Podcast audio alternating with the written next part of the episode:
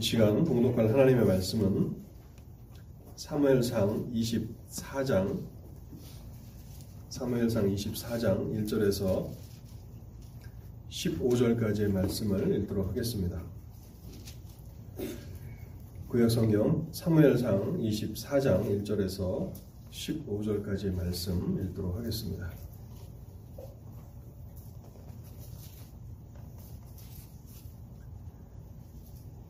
사울이 블레셋 사람을 쫓다가 돌아오매 어떤 사람이 그에게 말하여 이르되 보소서.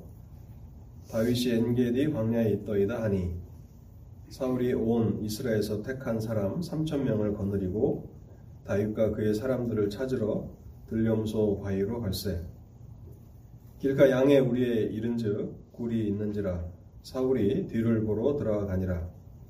다윗과 그의 사람들이 그 굴 깊은 곳에 있더니 다윗의 사람들이 이르되 보소서 여호와께서 당신에게 이르시기를 내가 원수를 내 손에 넘기리니 내 생각에 좋은 대로 그에게 행하라 하시더니 이것이 그날이니이다 하니 다윗이 일어나서 사울의 겉옷자락을 가만히 베니라. 그리한 후에 사울의 옷자락 뱀으로 말미암아 다윗의 마음이 찔려 자기 사람들에게 이르되 내가 손을 들어 여호와의 기름 부음을 받은 내 주를 치는 것은 여호와께서 금하시는 것이니 그는 여호와의 기름 부음을 받은 자가 됨이니라 하고 다윗이 이 말로 자기 사람들을 금하여 사울을 해하지 못하게 하니라. 사울이 일어나 굴에서 나가 자기 길을 가니라. 그 후에 다윗도 일어나 굴에서 나가 사울의 뒤에서 외쳐 이르되 내주 왕이여 하매 사울이 돌아보는지라 다윗이 땅에 엎드려 절하고 다윗이 사울에게 이르되 보소서. 다윗이 왕을 해하려 한다고 하는 사람들의 말을 왕은 어찌하여 들으시나이까? 오늘 여호와께서 굴에서 왕을 내 손에 넘기신 것을 왕이 아셨을 것이니이다. 어떤 사람이 나를 권하여 왕을 죽이라 하였으나 내가 왕을 아껴 말하기를 나는 내 손을 들어 내 주를 해하지 아니하리니 그는 여호와의 기름 부음을 받은 자이기 때문이라 하였나이다. 내 아버지여 보소서 내 손에 있는 왕의 옷자락을 보소서 내가 왕을 죽이지 아니하고 겉옷자락만 베었은즉 내 손에 악이나 죄가가 없는 줄을 오늘 아실지니이다. 왕은 내 생명을 찾아 해하려 하시나 나는 왕에게 범죄한 일이 없나이다. 여호와께서는 나와 왕 사이를 판단하사 여호와께서 나를 위하여 왕에게 보복하시려니와 내 손으로는 왕을 해하지 않겠나이다. 옛 속담에 말하기를 악은 악인에게서 난다 하였으니 내 손이 왕을 해하지 아니하리이다. 이스라엘 왕이 누구를 따라 나왔으며 누구의 뒤를 쫓나이까 죽은 개나 벼룩을 쫓음이니이다. 그런즉 여호와께서 재판장이 되어 나와 왕 사이를 심판하사 나의 사정을 살펴 억울함을 풀어 주시고 나를 왕의 손에서 건지시기를 원하나이다 하니라. 아멘. 잠시 하나님 앞에 은혜를 구하면서 먼저 기도하겠습니다.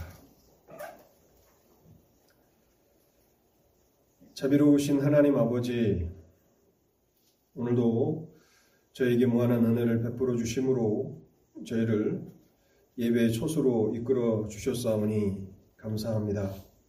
하나님, 여전히 우리가 말씀하시는 하나님의 음성을 듣고자 이렇게 주의 전에 모였습니다. 말씀을 기록해 하신 분도 하나님이시며 또 말씀을 전하라고 종도를 세우시는 분도 하나님이시며 또 말씀이 성도들의 영혼에 유익이 되도록 역사하시는 분도 하나님 한 분뿐이심을 고백합니다. 이 시간에도 저희의 마음을 열어주시고 진리의 말씀을 깨달아 알게 하여 주옵소서. 우리가 하나님의 말씀을 깨달고 또 삶에 적용하며 살아가는 그 일에 참으로 우둔하고 또 지혜가 없음을 하나님 앞에 고백하오니 저희를 불쌍히 여겨주시고 말씀을 깨닫게 하여 주옵소서.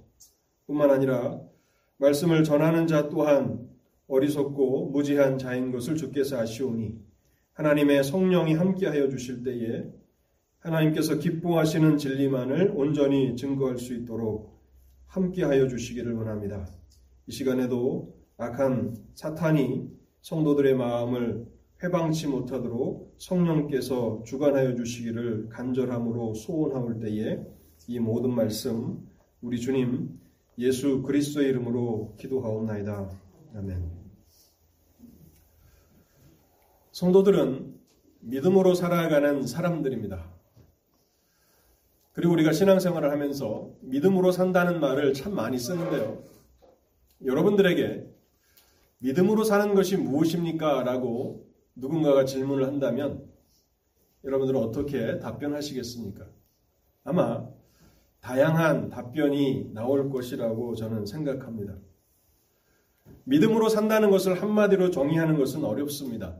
그래서 하나님의 마음에 합한 사람, 하나님이 그 마음을 기쁘게 여겨주신 이 다윗이라고 하는 한 사람의 삶을 통해서 믿음으로 사랑, 사는 것이 무엇인가를 저는 여러분들과 함께 생각해 보려고 하는 것입니다.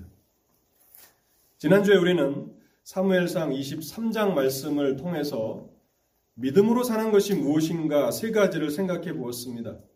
첫 번째는요, 하나님께서 주신 사명, 그 의무를 감당하기 위해서 기꺼이 자기 이익도 포기하는 것이다. 하는 사, 실을 생각해 보았습니다. 다윗은 사울에게 추격을 당하는 위태로운 처지에 있었지만 그일라 백성들을 구원하기 위해서 갑니다. 그 일을 통해서 다윗이 얻을 만한 것이 없어 보입니다. 오히려 자신의 생명을 위태롭게 할 수도 있는 일이지만 다윗은 하나님 앞에 기도하고 하나님께서는 가라고 말씀하십니다. 그래서 그일라 백성들을 구원합니다. 믿음으로 산다는 것이 무엇인가? 사람들로부터 칭찬이나 환영을 받을 것이라고 기대하지 않고 살아가는 것입니다. 다윗이 위기에 빠진 그일라 백성들을 구원했는데 무엇을 얻었습니까? 아무것도 얻은 것이 없습니다. 오히려 자신의 위치가 발각되어서 사울의 추격을 받아서 그일라로부터 달아나야 하는, 도망해야 하는 더 처량한 신세가 되었고 또 그일라 사람들도 다윗을 배반했습니다. 다윗 편에 서려고 하지 않았습니다. 그래서 믿음으로 산다는 것은 사람들로부터 세상으로부터 어떤 칭찬과 환영을 받을 것이라고 기대하지 않고 살아가는 것입니다. 그렇다면 왜 우리는 믿음으로 살아야 합니까? 믿음으로 살아, 살라고 왜 저는 여러분들께 강조하고 또 설교하는 것입니까? 사람들은, 세상은 믿음의 사람들을 멸시하기도 하고 또 조롱하기도 하고 배반할지도 모릅니다. 그러나 하나님께서는 믿음의 사람들 항상 기억하시고 보호하신다고 사무엘상 23장을 말씀합니다. 사무엘상 23장 14절 하반절을 제가 한번 읽어보겠습니다. 사울이 매일 찾되 하나님이 그를 그의 손에 넘기지 아니하시니라. 사울이 날마다 다윗을 찾아서 죽이려고 합니다. 그런데 하나님이 다윗을 결코 사울의 손에 넘기지 아니하시는 것입니다. 전능자의 손이 다윗을 보호하고 계시는 것이고 그래서 사울이 아무리 많이 시도하고 또 노력해도 다윗의 머리털 하나도 상하게 할 수 없는 것이다. 바로 믿음으로 살아가는 것은 세상이나 사람들로부터의 어떤 칭찬과 보상이 아니라 하나님의 보호하심을 기대하고 하나님의 또한 함께 하심을 기대하면서 살아가는 삶입니다. 오늘은 이제 24장 말씀인데요. 지난 장에 이어서 믿음으로 사는 것이 무엇인가 이 두 번째로 좀 생각해 보려고 합니다. 사무엘상 24장에 보면요. 사울이 이스라엘을 쳐들어왔던 블레셋 군대를 격퇴한 것으로 보입니다. 지난주 우리가 생각해 보았던 것은 다윗이 꼼짝없이 사울의 포위망에 걸려들었고 이제는 도관에 든 쥐와 같이 죽을 위기에, 처하게 되었죠. 그때 하나님께서 블레셋 군대를 동원합니다. 블레셋 군대가 이스라엘을 쳐들어오게 합니다. 그러니 왕이 군대를 가지고 블레셋과 싸우지 않을 수가 없는 것이죠. 하나님께서 다윗을 살리시려고 블레셋 군대까지 동원하셨습니다. 근데 24장에 보면 사울이 나가서 블레셋 군대를 잘 격퇴시킨 것으로 보입니다. 그가 전투에서 돌아오자마자 다윗에 대한 보고를 받게 됩니다. 다윗이 어디에 있는지를 알게 되고 사울은 지체하지 않고 3천 명의 군사와 함께 다윗을 추적해 나갑니다. 하나님께서 선입 가운데 블레셋이 침공하게 만드심으로 사울이 더 이상 범죄하지 못하도록 막아주셨습니다. 그런데 하나님의 은혜 가운데 다윗이 블레셋을 잘 이기고 돌아왔을 때 사울은 위기가 지나가자 다시 이전에 죄악된 삶으로 되돌아가 버리고 맙니다. 여러분 이것은 우리 가운데서도 종종 발견할 수 있는 것입니다. 삶의 위기가 찾아옵니다. 뜻하지 않은 어떤 질병이 찾아옵니다. 그때에 내가 하나님 앞에 잘못한 것은 없는가 우리 자신들을 돌아보지 않습니까?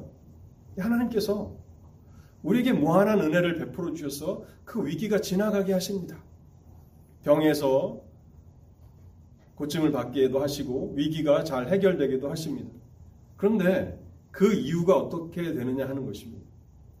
그렇게 되면 더 하나님 앞에 자신의 삶을 돌아보면서 겸손함으로 살아가는 것이 합당한 사람의 자세인데 우리는 그렇게 위기가 지나가게 되면 다시 죄악된 옛 삶으로 돌아가기가 너무 쉽다는 것입니다.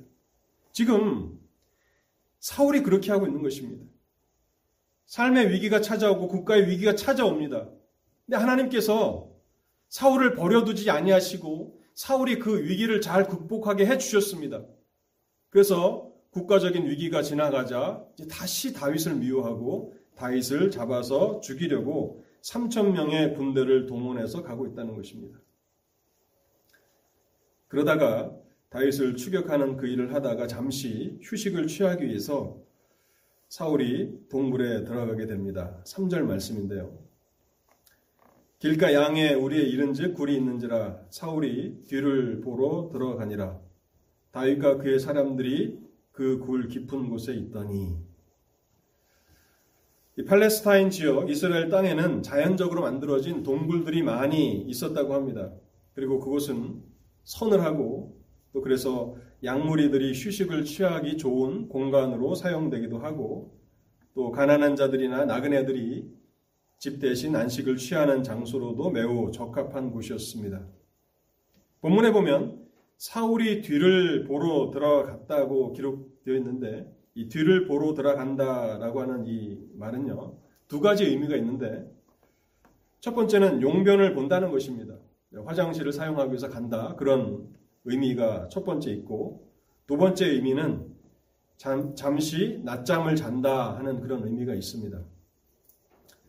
문맥을 살펴보면 본문은 전자보다는 후자의 의미가 더 적합한 것 같습니다.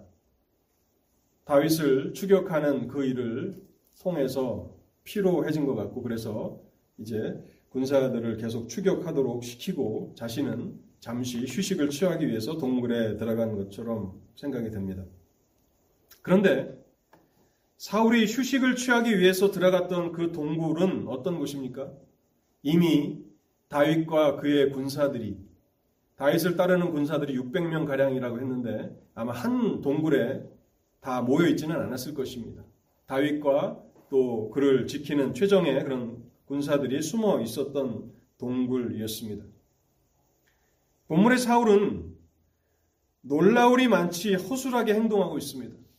자신이 왕이라고 할 것 같으면 미리 군사들을 보내서 그 동굴을 샅샅이 수색하게 하고 안전이 확보된 이후에 그곳에 들어가서 휴식을 취하는 것이 일반적인 행동이지 않습니까?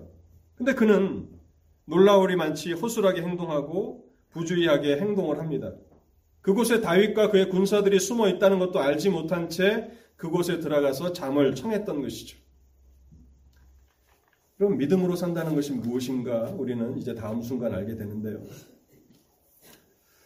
믿음으로 산다는 것은 다윗의 입장에서는 하나님의 섭리를 오해 없이 정확하게 이해하며 사는 것입니다. 믿음으로 산다는 것은 하나님의 섭리, 섭리라는 것은 하나님의 통치, 하나님의 다스리심을 우리가 신학적으로 섭리라고 하죠. 하나님의 다스리심, 하나님의 통치를 오해함이 없이 정확하게 이해하면서 살아가는 것입니다. 다윗의 참모들, 다윗의 군사들이 자신들이 숨어 있는 그 동굴에 사울이 잠시 휴식을 취하기 위해서 들어온 것을 보았을 때에 사절에 이렇게 말합니다. 다윗의 사람들이 이르되 보소서 여호와께서 당신에게 이르시기를 내가 내 원수를 내 손에 넘기리니 내 생각에 좋은 대로 그에게 행하라 하시더니 이것이 그날이니이다 하니 그들이 하나님의 섭리를 해석합니다. 이것은 하나님께서 당신에게 기회를 주신 것입니다. 당신을 미워하고 죽이려고 하는 사울을 즉각 처형해서 개인적인 복수를 하고 왕위를 차지하라고 하나님께서 주신 기회입니다. 네, 여러분, 그것이 정말 하나님의 섭리의 목적입니까? 다윗으로 하여금 손에 피를 묻히라고 사울이 너를 미워했으니 네 손으로 원수를 갚으라고 기회를 주신 것입니까? 사람들은 우리들은 하나님의 섭리를 해석하는 데 있어서 실수를 범할 때가 참 많이 있습니다. 하나님이 행하신 일은 부인할 수 없는 것입니다. 그런데 왜 하나님이 그 일을 행하셨는가를 이해하는 데 있어서 많은 순간 우리는 실패한다는 것입니다. 물론 우리가 사울의 심각한 하나님의 섭리에 대한 오해를 우리가 지난 시간에도 좀 생각해 보았는데요. 물론 충분하게 말씀을 드리진 않았지만 사무엘상 23장 7절에 보면 다윗이 위기에 빠진 그 일날을 구하기 위해서 군사들과 함께 갔을 때 다윗은 자신을 이제 공개적으로 드러낸 행보를 취한 것이고 굴이라든지 어떤 숲에 숨은 것이 아니라 성곽이 있는 그 성읍 안에 들어가는 것이죠. 그때에 사울이 이렇게 이야기를 합니다. 사무엘상 23장 7절인데요. 다윗이 그 일나에 온 것을 어떤 사람이 사울에게 알림해 사울이 이르되 하나님이 그를 내 손에 넘기셨도다. 하나님이 그를 내 손에 넘기셨도다. 사울의 이 뻔뻔한 하나님의 섭리를 해석하는 이 뻔뻔스러움을 한번 생각해 보십시오. 하나님께서 기회를 주셨다고 그렇게 주장하고 있는 것입니다. 자신으로 하여금 다윗을 쉽게 잡아서 죽이도록 다윗이 그 일나에 온 것이다. 여러분 이런 일이 우리의 삶에서는 일어나지 않습니까? 저는 23장 7절을 보면서 이렇게 소름이 돋는 듯한 그런 느낌을 받았습니다. 여러분도 그렇지 않으십니까? 하나님이 그렇게 역사하셨다고 그렇게 말하는 것이 얼마나 빈번하게 우리 가운데 일어날 수 있습니까? 자신의 악하고 이기적인 탐욕을 이룰 수 있는 기회를 하나님이 주셨다고 말하고 있는 이 사울의 모습은 참 우리가 어, 이해하기 어려운 그런 모습입니다. 그런데 이러한 하나님에 대한 섭리에 대한 오해가 사울에게만 있었던가 그렇지 않다는 것입니다. 다윗의 사람들에게도 하나님의 섭리를 잘못 해석하는 그 실수가 있었습니다. 놀라운 것은요. 다윗의 참모들은 확신을 가지고 하나님의 섭리를 해석합니다. 우리가 숨어 있는 이 동굴로 사울이 들어왔다. 그것은 하나님의 섭니다. 맞는 말이죠. 하나님이 하신 일입니다. 그런데 왜 하나님께서 사울을 우리가 숨어 있는 이 동굴로 보내셨는가 할 때에 다윗으로 하여금 원수를 갚으라고 그렇게 사울을 보내신 것이다라고 말하면서 이것이 그날이니이다 하니 그들이 얼마나 확신을 가지고 그렇게 다윗에게 주장을 했으면 다윗도 잠시 흔들렸습니다. 그래서 다윗이 어떻게 합니까? 칼을 빼죠. 칼을 빼서 사울의 옷자락을 자르죠.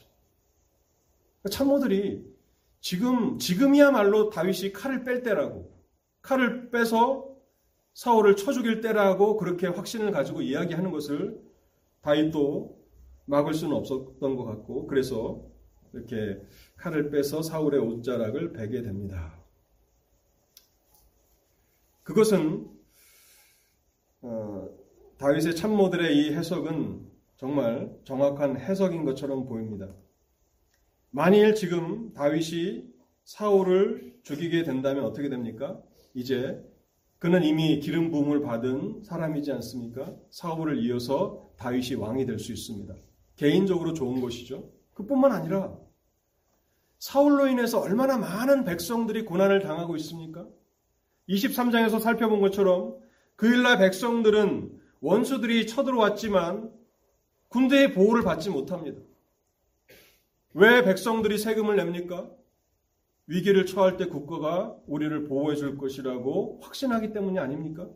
그런데 왕이 국경을 지켜야 하는 군사들을 다 불러들여서 개인적인 복수를 위해서 사용하고 위기에 처한 백성들은 모른 채 하니 그 악한 왕을 쳐 죽이면 이스라엘에게도 좋은 것 아닙니까? 백성들에게도 좋은 것이고 또한 이스라엘 나라를 이제 다시 하나님께로 되돌릴 수 있는 선을 행하는 것이 아닙니까? 아마 그러한 논리로 다윗의 참모들이 다윗에게 칼을 빼라고 그래서 사울을 쳐 죽이라고 그렇게 조언했을 것입니다. 그런데 다윗의 참모들의 말은 맞는 부분도 있지만 상당 부분은 틀렸다는 것이 심각한 것입니다. 사울을 다윗과 그의 군사들이 숨어 있는 동굴로 인도하시는 분은 하나님이 맞지만 그러나 하나님께서 사울을 다윗이 숨어 있는 그 동굴로 보내신 그 목적을 해석하는 데 있어서는 잘못된 것입니다. 그 증거를 5절 말씀에서 이렇게 다윗이 기록하고 있는데요. 그리한 후에 사울의 옷자락 뱀으로 말미암아 다윗의 마음이 찔려 다윗의 양심이 찔림을 받은 것입니다. 만약 그것이 하나님께서 주신 것이라면 기쁨이 있어야 하는 것이 아닙니까? 하나님이 원하시고 하나님의 뜻을 행한 사람들의 마음에는 평강이 임해야 되는 거 아닙니까? 근데 마음이 찔렸다는 것입니다. 잘못 하나님의 뜻을 해석한 것입니다. 하나님의 섭리를 잘못 해석한 것입니다. 하나님의 섭리를 오해했던 다윗의 신복들의 신뢰는 우리에게도 큰 교훈을 던져줍니다. 하나님의 백성들로서 우리는 자주 대화 가운데 하나님께서 행하신 섭리에 대해서 이야기합니다. 하나님이 이렇게 해주셨고 하나님이 저렇게 해주셨다. 그런데 그것은 맞는 말입니다. 우리 삶의 모든 축복은 다 하나님께로부터 오는 것 아닙니까? 우리의 삶에서 일어난 모든 것들 하나님이 허락지 아니하시면 어떠한 일도 일어나지 않습니다. 하나님께서 하신 일입니다. 그런데 중요한 것은 왜 하나님이 그렇게 하셨느냐 하는 것입니다. 왜 그 일이 일어나게 하셨느냐 이 부분을 해석하는 데 있어서 다윗의 참모들처럼 우리 또한 많은 순간 잘못 해석하고 만다는 것입니다. 하나님께서 성공을 주시기도 합니다. 또 큰 부귀와 권세를 주실 때도 있습니다. 우리에게 건강을 주실 때도 있습니다. 근데 왜 하나님이 그렇게 하셨냐는 것입니다. 그 부분을 해석하는 데 있어서는 많이 실수가 있고 그래서 우리의 마음에는 우리에게는 하나님의 섭리를 잘 이해하기 위해서 예리한 하나님의 말씀의 지식이 필요합니다. 이제 다윗이 그 오해를 풀어가는 과정에 있어서 다윗이 가진 하나님의 말씀에 대한 예리한 지식이 있는데 예리한 하나님의 말씀에 대한 지식과 깨끗한 마음이 하나님의 섭리를 오해 없이 정확하게 해석하는 데 있어서 필요하다는 것을 우리는 알게 됩니다. 그래서 우리는 어, 믿음으로 산다는 것이 무엇인가 첫 번째 진리를 생각해 보았습니다. 믿음으로 산다는 것은 하나님의 섭리를 오해함이 없이 정확하게 이해하는 것입니다. 두 번째로요. 하나님께서는 왜 사울을 다윗, 다윗이 숨어 있는 동굴로 인도하셨을까요? 그것은 다윗에게 복수할 기회를 주시기 위한 것이 아닙니다. 하나님께서 그렇게 하신 것은 선으로 악을 갚으라고 사울을 다윗이 숨어 있는 동굴로 보내신 것입니다. 하나님의 뜻은 선으로 악을 갚으라는 것입니다. 악으로 악을 갚지 말고 악행으로 악을 갚지 말고 선으로 악을 갚으라는 것입니다. 사울은 다윗에게 악행을 했지만 그의 악행을 똑같은 악행으로 갚지 말고 그의 악행에 대해서 선으로 갚으라고 하나님께서 이런 기회를 주신 것입니다. 하나님의 섭리는 참으로 놀랍습니다. 하나님께서는 섭리를 통해서 다윗과 사울의 그 환경을 역전시키셨습니다. 그 전세를 역전시키셨습니다. 다윗의 생명을 찾던 사울이 오히려 다윗의 손아귀에 떨어지게 하셨습니다. 다윗이 아니라 이제 사울이 꼼짝없이 죽을 위기에 처하게 된 것입니다. 이처럼 하나님께서는 때때로 하나님의 백성들의 그 환경을 섭리를 통해서 역전시키십니다. 사랑하는 성도 여러분, 여러분들의 환경이 참 유리하고 승승장구하는 그런 환경이십니까? 자만하지 마십시오. 한순간에 그 환경이 역전되기도 합니다. 여러분의 상, 환경이, 삶의 환경이 어렵고 힘들고 불리합니까? 낙담하지 마십시오. 하나님께서는 한순간에 우리의 환경을 바꿔놓으실 수 있는 분이십니다. 전도서 9장 11절에 이런 말씀이 있습니다. 내가 다시 해 아래서 보니 빠른 경주자들이라고 선착하는 것이 아니며 용사들이라고 전쟁에 승리하는 것이 아니며 지혜자들이라고 음식물을 얻는 것이 아니며 명철자들이라고 재물을 얻는 것도 아니요 지식인이라고 은총을 입는 것도 아니니 이는 시기와 기회는 그들 모두에게 임하니라. 빨리 달린다고 고린 지점에 먼저 들어가는 거 아닙니다. 하나님이 전세를 역전시키시기도 하시는 것입니다. 그래서 우리는 하나님의 손 아래서 겸손해야 합니다. 다윗의 참모들은 지금이야말로 그때야말로 사울에 대한 개인적인 복수를 할 기회라고 그렇게 주장했습니다. 그런데 다윗은 가만히 생각해 보니까 하나님은 결코 그것을 기뻐하실 하나님이 아니시라는 것을 압니다. 살인하지 말지니라 말씀하신 분이 하나님이신 것이죠. 그리고 사울은 하나님이 택한 사람입니다. 하나님이 기름 부어서 택하신 사람입니다. 하나님이 택하신 사람에 대해서 그가 악행을 행하고 불의를 행했다면 누가 벌합니까? 사람입니까? 그를 세우신 하나님만이 그를 심판하실 권세가 있으신 것입니다. 그가 성공을 하던 그가 실패를 하던 하나님이 상을 주시기도 하고 하나님이 심판을 심판에 처하기도 하시게 하시는 것이죠.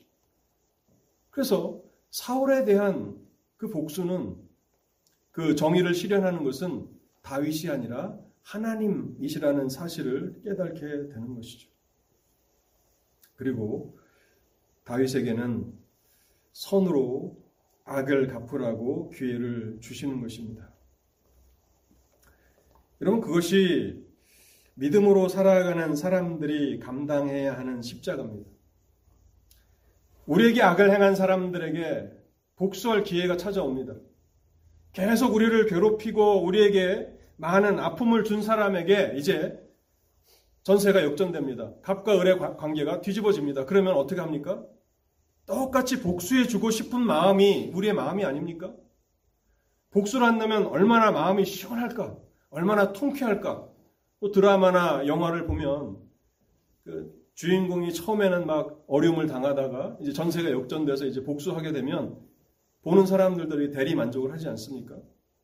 그거를 우리는 권선징악이라고 하고 아 그것을 참 선이라고 생각합니다. 믿음으로 살아가는 것은 그렇게 마음이 시원해지는 일이 아닙니다. 우리에게 악을 행하고 우리에게 많은 해악을 끼친 사람들을 사랑하라고 말씀하시고 그들을 선으로 행하라고 하나님이 말씀하시는 거예요. 다윗의 마음에도 그것이 기쁘기만 하겠습니까? 특별히 잘못한 것도 없는데 자신을 원수와 같이 그렇게 추격하고 쫓아오고 괴롭히고 죽이려고 하는 그 사울을 그 모든 지긋지긋한 삶을 끝내버리는 것이 좋은 것이지 그 사울을 살아서 그 굴, 굴 밖으로 나가게 하는 것이 다윗에게도 그렇게 기쁜 일은 아니었을 것이라고 생각을 합니다. 그러나 다윗은 예리한 하나님의 말씀을 가지고 있었습니다. 우리가 부지런히 성경을 연구해야 되는 것도 바로 이것입니다. 우리는 사실 어떤 면에서 보면 이단들보다도 성경에 대한 지식이 없어요. 이단들을 만나서 대화를 해보십시오. 웬만한 목회자 이상의 성경 지식을 가지고 있습니다. 많은 성도들이 성경에 대한 지식이 필요 없는 것처럼 생각을 합니다. 그렇지 않습니다. 에베소서에 보면 하나님의 말씀은 성령의 검입니다. 영적인 싸움을 싸우는 데 있어서 검이 날카롭지 않으면 어떻게 승리할 수 있습니까? 그래서 우리는 부지런히 성경을 연구하는 사람이 되어야 합니다. 이제 8절 하반절부터 9절에 보면요. 다윗이 하나님 말씀에 대한 지식을 깨닫고 하나님의 섭리의 그 뜻을 깨닫습니다. 사울에게 자기에게 악행을 행하는 사울에게 선을 베풀라고 하나님께서 기회를 주신 것이구나. 그래서 그것을 실천해 나가는데요. 8절 하반절부터 9절까지 제가 다시 한번 읽어보겠습니다. 다윗도 일어나 굴에서 나가 사울의 뒤에서 외쳐 이르되 내 주 왕이여 함에 사울이 돌아보는지라 다윗이 땅에 엎드려 절하고 여러분 이 이런 다윗의 행동을 이해할 수 있습니까? 욕을 해줘도 시원치 않을 텐데 그의 팔한 짝을 베던가 다리 한 짝을 베던가 해도 시원치 않은데 그 사울 앞에 자신을 죽이려고 하는 그 사울 앞에 엎드려 절을 합니다. 다윗이 사울에게 이르되 보소서 다윗이 왕을 해하려 한다고 하는 사람들의 말을 왕은 어찌하여 들으시나이까? 얼마나 유순한 말로 대답하고 있습니까? 왜 당신은 악한 마음을 품고 나를 죽이려고 합니까? 라고 말하지 않습니다.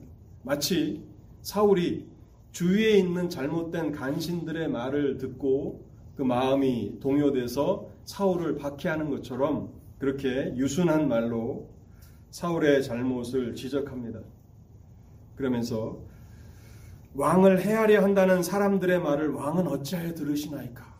그 첫 번째 책임이 사울에게 있는 것이 아니라 사울을 보필하는 참모들에게 있는 것처럼 그 타겟을 사울의 참모들에게로 돌리고 있죠. 여러분 잠언 15장 1절에 보면 이런 말씀이 있습니다.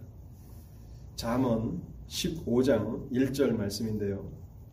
유순한 말은 분노를 쉬게 하여도 과격한 말은 노를 격동하느니라.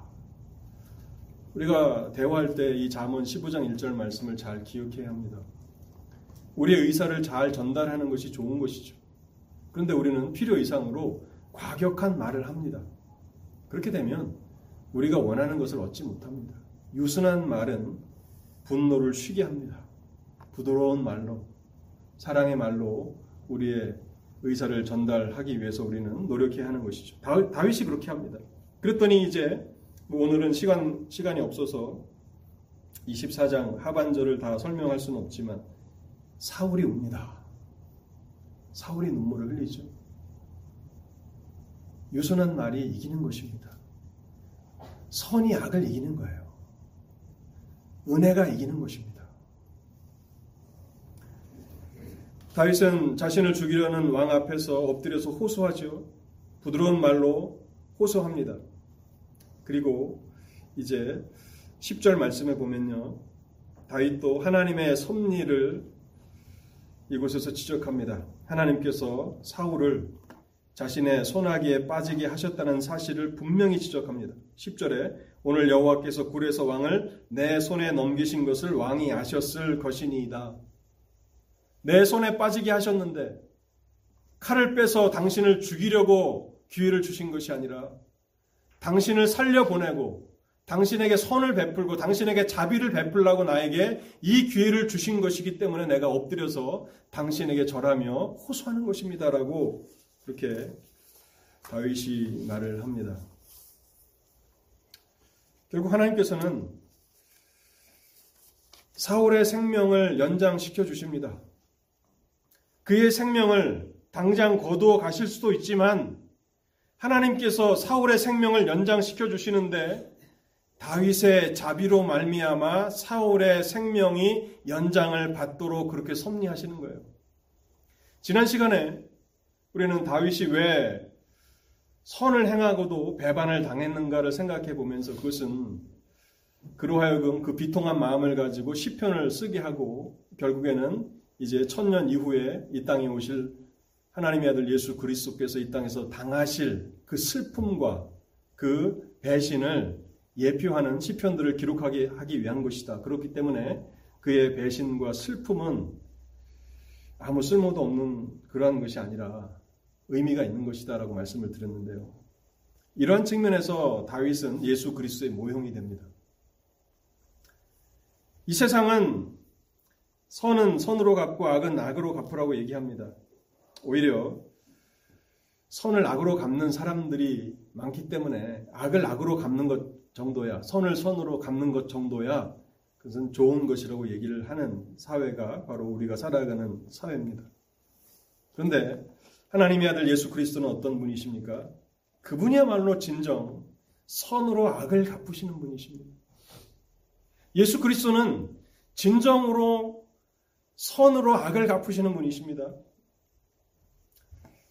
주님 자신을 배반하여서 주님의 목숨을 해하려고 하는 사람들에게 자신을 파는 제자를 향해서 마태복음 26장 50절에 보면요. 가론 유다죠. 가론 유다가 자신의 선생을 팝니다. 자신의 선생을 배반하죠. 그 가론 유다를 향해서 마태복음 26장 50절에 이렇게 말씀하십니다. 친구여, 내가 무엇을 하려고 왔는지 행하라 하십니다. 배신자여, 배음 망덕한 자여라고 호칭을 해야 맞는 것 아닙니까?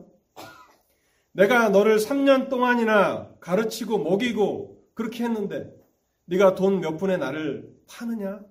배신자여, 나를 팔고자 왔느냐? 배음 망덕한 자여, 은혜를 잊어버린 자여라고 가론 유다를 향해서 말씀하셔야 정확한 호칭이 아닙니까? 주님은 그가 왜 왔는지를 다 아시잖아요. 그럼에도 불구하고 친구여라고 말합니다. friend. 주님은 진정으로 선으로 악을 갚으시는 분이십니다. 주님께서는 십자가에 못 박히신 이후에도 어떤 기도를 하셨습니까? 자신의 무죄함을 하나님 아버지 앞에 호소하시며 자신을 십자가에 못 박는 자들을 심판하여 주시기를 간구하는 기도를 십자가 위에서 드리셨습니까? 그렇지 않습니다. 누가복음 23장 34절과 35절에 보시면요. 이에 예수께서 이르시되 아버지 저들을 사하여 주옵소서 자기들이 하는 것을 알지 못함이니이다 하시더라. 우리가 이러한 복음서의 말씀을 들으면 정말 주님이 그러셨을까라고 의아해할 수 있습니다. 그런 모든 의심을 다 사라지게 하시기 위해서 다윗의 삶을 사용하신 것입니다. 주님이 오시기 천년 전 다윗의 삶을 보라. 그도 손으로 악을 갚는 삶을 살지 않았는가? 그런 측면에서 다윗의 삶은 그리스도의 모형이 됩니다. 누가복음 23장 34절에 보면요. 주님이 자신을 십자가에 못 박는 자들을 용서해 달라고 하나님 앞에 기도하시는 동안에 십자가 아래에서는 어떤 일이 벌어지고 있는지를 기록합니다. 그들은 여기 그들은 군병들일 것입니다. 그들은 그의 옷을 나눠 제비 뽑을세 백성은 서서 구경하는데 관리들은 비웃어 이르되 자기의 옷을 서로 갖겠다고 제비를 뽑고 있고 팔짱을 끼고 저가 정말 하나님의 아들이면 십자가에서 내려오겠지 하고 구경하는 백성들이 있습니다. 또 관리들은 주님의 고통당하심을 보고 비웃습니다. 그러한 환경 가운데서 주님은 아버지 저들을 사하여 주옵소서 자기들이 하는 것을 알지 못함이니이다 하시며 십자가 위에서 기도하십니다. 바로 진정으로 선으로 악을 갚으시는 분이 예수 그리스도이심을 우리는 복음서를 통해서 알게 되고 다윗은 그러한 측면에서 지금 사울에게 사울의 악행에 대해서 선으로 갚는 그 일을 먼저 행하고 있는 것입니다. 그뿐만 아니라 다윗은 신약의 모든 성도들이 따라야 하는 모범, 입니다 우리들의 모델입니다. 우리들이 따라야 하는 모범입니다. 로마서 12장 17절에 보면요. 하나님께서 이렇게 말씀하십니다. 아무에게도 악을 악으로 갚지 말고 모든 사람 앞에서 선한 일을 도모하라. 그 어떤 누구도 악으로 악을 갚지 말라는 것입니다. 선으로 악을 갚으라. 다윗도 그랬고 우리 주님 예수 그리스도께서 그 모범을 보여주셨으니 예수를 믿는다고 고백하는 하나님의 백성들은 그렇게 살라고 말씀하시는 것입니다. 그래서 믿음으로 산다는 것은 선으로 악을 갚으며 살아가는 것입니다. 마지막 간단하게 믿음으로 사는 것은 이제 세 번째 세 번째로요. 하나님의 주권을 인정하며 자기의 억울한 사정을 오직 하나님께만 맡기는 것입니다. 그렇다면 억울해서 우리가 어떻게 삽니까? 속이 터져서 우리가 어떻게 살아가라고요, 하나님? 우리에게 계속 악을 행하는 우리는 어떻게 살아가라고요? 우리가 그렇게 하나님 앞에 불평할 수 있습니다. 12절에 보면요. 다윗이 어떻게 그 문제를 해결하는지를 우리에게 보여줍니다. 여호와께서는 나와 왕 사이를 판단하사 여호와께서 나를 위하여 왕에게 보복하시려니와 내 손으로는 왕을 해하지 않겠나이다. 하나님께 맡기는 것입니다. 하나님이 나를 대신하여서 심판하여 주시고 신원하여 주시고 보복하여 주시기를 맡기고 내 손으로는 원수를 갚지 않는 것입니다. 나에게 악을 행한 자들에게도 선을 행하면서 살아가는 것입니다. 그것이 믿음으로 살아가는 삶입니다. 본문에 보면 다윗이 두 번이나 그렇게 어, 행하고 있다라고 하는 것을 알게 됩니다. 칼을 빼서 한 번만 휘두르면 자기가 그 즉시 왕제에 오를 수 있는데 그리고 자기가 그 일을 하기가 꺼려진다면 그를 따르는 600명의 용사들이 있지 않습니까? 나중에 이제 사무엘 하에 보면 얼마나 그 용맹한 군사들이 다윗을 따르는지 알 수가 없습니다. 그 사람들 가운데 한 사람에게 나를 대신해서 사울을 처단하라 하면 쉽게 끝나는데 지름길이 바로 앞에 있는데 돌아가지 않고 바로 갈 수 있는데 다윗은 그 쉬운 길을 포기하고 오랫동안 걸어가야 하는 오랫동안 돌아가야 하는 인내로서 기다려야 하는 믿음의 길을 택하고 있다는 것입니다. 사무엘 하러 가보십시오. 사울이 죽죠. 결국 사울이 죽습니다. 그 다음에 바로 다윗이 왕, 왕권을 차지합니다. 그렇지 않아요. 또 7년, 8년의 시간이 또 흘러야 되는 거예요. 많은 시간이 흘러야 되고 또 어려운 그런 난관들을 극복해야 합니다. 근데 믿음으로 살, 살아간다는 것은요. 손쉬운 길을 포기하는 것입니다. 넓은 길을 포기하는 것입니다. 그리고 자처해서 스스로 자처해서 고난의 길을 인내하며 가는 길을 좁은 길을 택하는 것이 믿음으로 살아가는 것입니다. 로마서 12장 말씀을 다시 한번 언급하겠습니다. 12장 19절에서부터 21절입니다. 내 사랑하는 자들아 너희가 친히 원수를 갚지 말고 하나님의 진노하심에 맡기라 기록되었으되 원수 갚는 것이 내게 있으니 내가 갚으리라고 주께서 말씀하시니라.